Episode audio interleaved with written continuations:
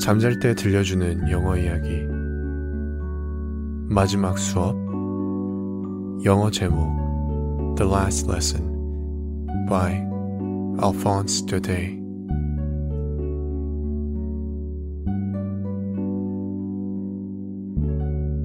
I was very late for school that morning, and I was terribly afraid of being scolded, especially as Monsieur Hamel had told us that he should examine us on participles and I did not know the first thing about them. For a moment, I thought of staying away from school and wandering about the fields. It was such a warm, lovely day. I could hear the blackbirds whistling on the edge of the wood, and in the Rippert field behind the sawmill, the Prussians going through their drill. All that was much more tempting to me than the rules concerning participles, but I had the strength to resist and I ran as fast as I could to school.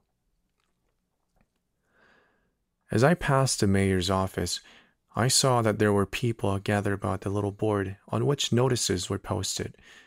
For two years, all our bad news had come from that board battles lost, conscriptions, orders from headquarters, and I thought without stopping, what can it be now? Then, as I ran across the square, Wachter the blacksmith, who stood there with his apprentice reading the placard, called out to me, Don't hurry so, my boy. You'll get to your school soon enough. I thought that he was making fun of me, and I ran into Monsieur Hamel's little yard all out of breath. Usually, at the beginning of school, there was a great uproar which could be heard in the street desks opening and closing, lessons repeated aloud in unison, with our ears stuffed in order to learn quicker, and the teacher's stout ruler beating on the desk. A little more quiet. I counted on all this noise to reach my bench unnoticed, but as it happened that day, everything was quiet, like a Sunday morning.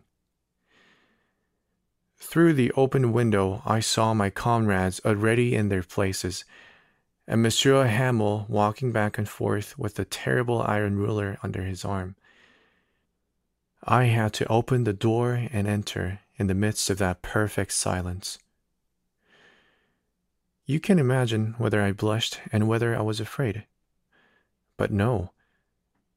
Monsieur Hamel looked at me with no sign of anger and said very gently, Go at once to your seat, my little Franz. We were going to begin without you. I stepped over the bench and sat down at once at my desk. Not until then, when I had partly recovered from my fright, did I notice that our teacher had on his handsome blue coat, his plaited ruff, and the black silk embroidered breeches, which he wore only on days of inspection or of distribution of prizes.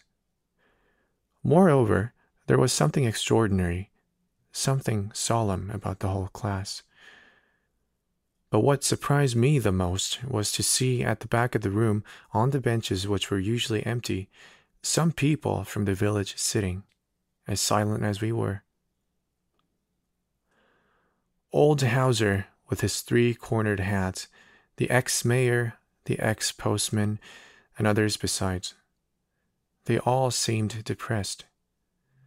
And Hauser had brought an old spelling book with gnawed edges which he held wide open on his knee with his great spectacles askew. While I was wondering at all this, Monsieur Hamel had mounted his platform, and the same gentle and serious voice with which he had welcomed me, he said to us, My children, this is the last time that I shall teach you. Orders have come from Berlin to teach nothing but German in the schools of Alsace and Lorraine, the new teacher arrives tomorrow. This is the last class in French, so I beg you to be very attentive. Those few words overwhelmed me. Ah, the villains. That was what they had posted at the mayor's office. My last class in French. And I barely knew how to write, so I should never learn. I must stop short where I was. How angry I was with myself because of the time that I had wasted, the lessons I had missed, running about after nests or sliding on the Saar. My books, which only a moment before I thought so tiresome, so heavy to carry, my grammar, my sacred history, seemed to me now like old friends, from whom I should be terribly grieved to part. And it was the same about Monsieur Hamel. The thought that he was going away, that I should never see him again, made me forget the punishments, the blows with the ruler. Poor man! It was in honor of that last lesson that he had put on his fine Sunday clothes, and I understood now why those old fellows from the village were sitting at the end of the room. It seemed to mean that they regretted not having come more often to the school. It was also a way of thanking our teacher for his forty years of faithful service and of paying their respects to the fatherland which was vanishing. I was at that point in my reflections when I heard my name called. It was my turn to recite. What would I not have given to be able to say from beginning to end that famous rule about participles in a loud, distinct voice without a slip? But I got mixed up at the first words, and I stood there swaying against my bench with a full heart, afraid to raise my head. I heard Monsieur Hamel speaking to me. I will not scold you, my little Franz. You must be punished enough. That is the way it goes. Every day we say to ourselves, ah, I have time enough. I will learn tomorrow. And then you see what happens. Ah, it has been the great misfortune of our Alsace always to postpone its lessons until tomorrow. Now those people are entitled to say to us, What, you claim to be French, and you can neither speak nor write your language. And all this, my poor Franz, you are not the guiltiest one. We all have our fair share of reproaches to address to ourselves. Your parents have not been careful enough to see you were educated. They prefer to send you to work in the fields or in the factories in order to have a few more sous. And have I nothing to reproach myself for? Have I not often made you water my garden instead of studying, and when I wanted to go fishing for trout, have I ever hesitated to dismiss you? Then, passing from one thing to another, Monsieur Hamel began to talk to us about the French language, saying that it was the most beautiful language in the world, the most clear, the most substantial, that we must always retain it among ourselves and never forget it, because when a people falls into servitude, so long as it clings to its language, it is as if it held the key to its prison. Then he took the grammar and read us our lesson. I was amazed to see how readily I understood. Everything that he said seemed so easy to me, so easy. I believed, too, that I had never listened so closely, and that he, for his part, had never been so patient with his explanations.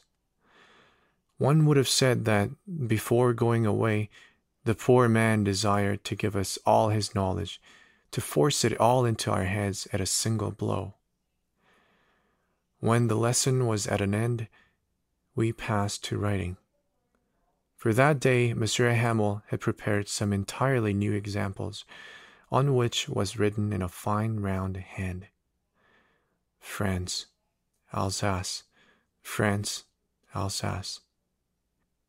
They were like little flags, waving all about the class, hanging from the rods of our desks.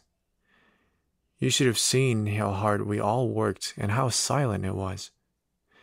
Nothing could be heard save the grinding of the pens over the paper.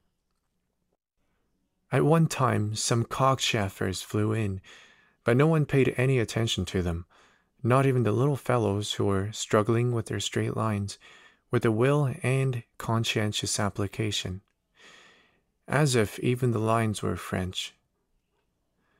On the roof of the schoolhouse, pigeons cooed in low tones, and I said to myself as I listened to them, I wonder if they are going to compel them to sing in German too.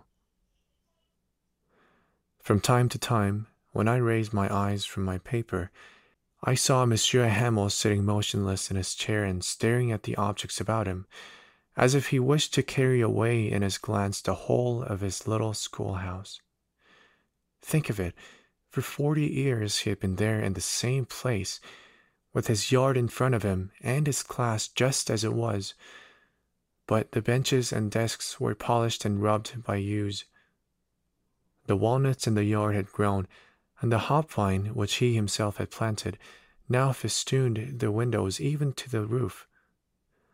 What a heart-rending thing it must have been for that poor man to leave all those things and to hear his sister walking back and forth in the room overhead, packing their trunks.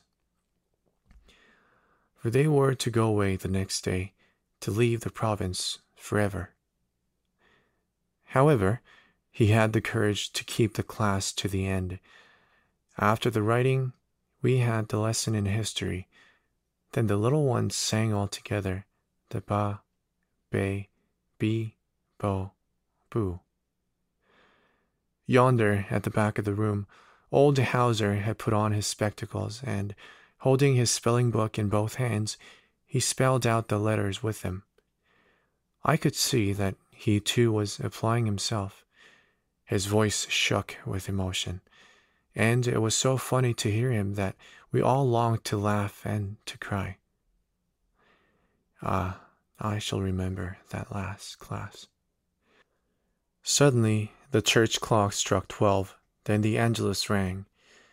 At the same moment, the bugles of the Prussians returning from drill blared under our windows. Monsieur Hamel rose, pale as death, from his chair. Never had he seemed to me so tall. My friends, he said.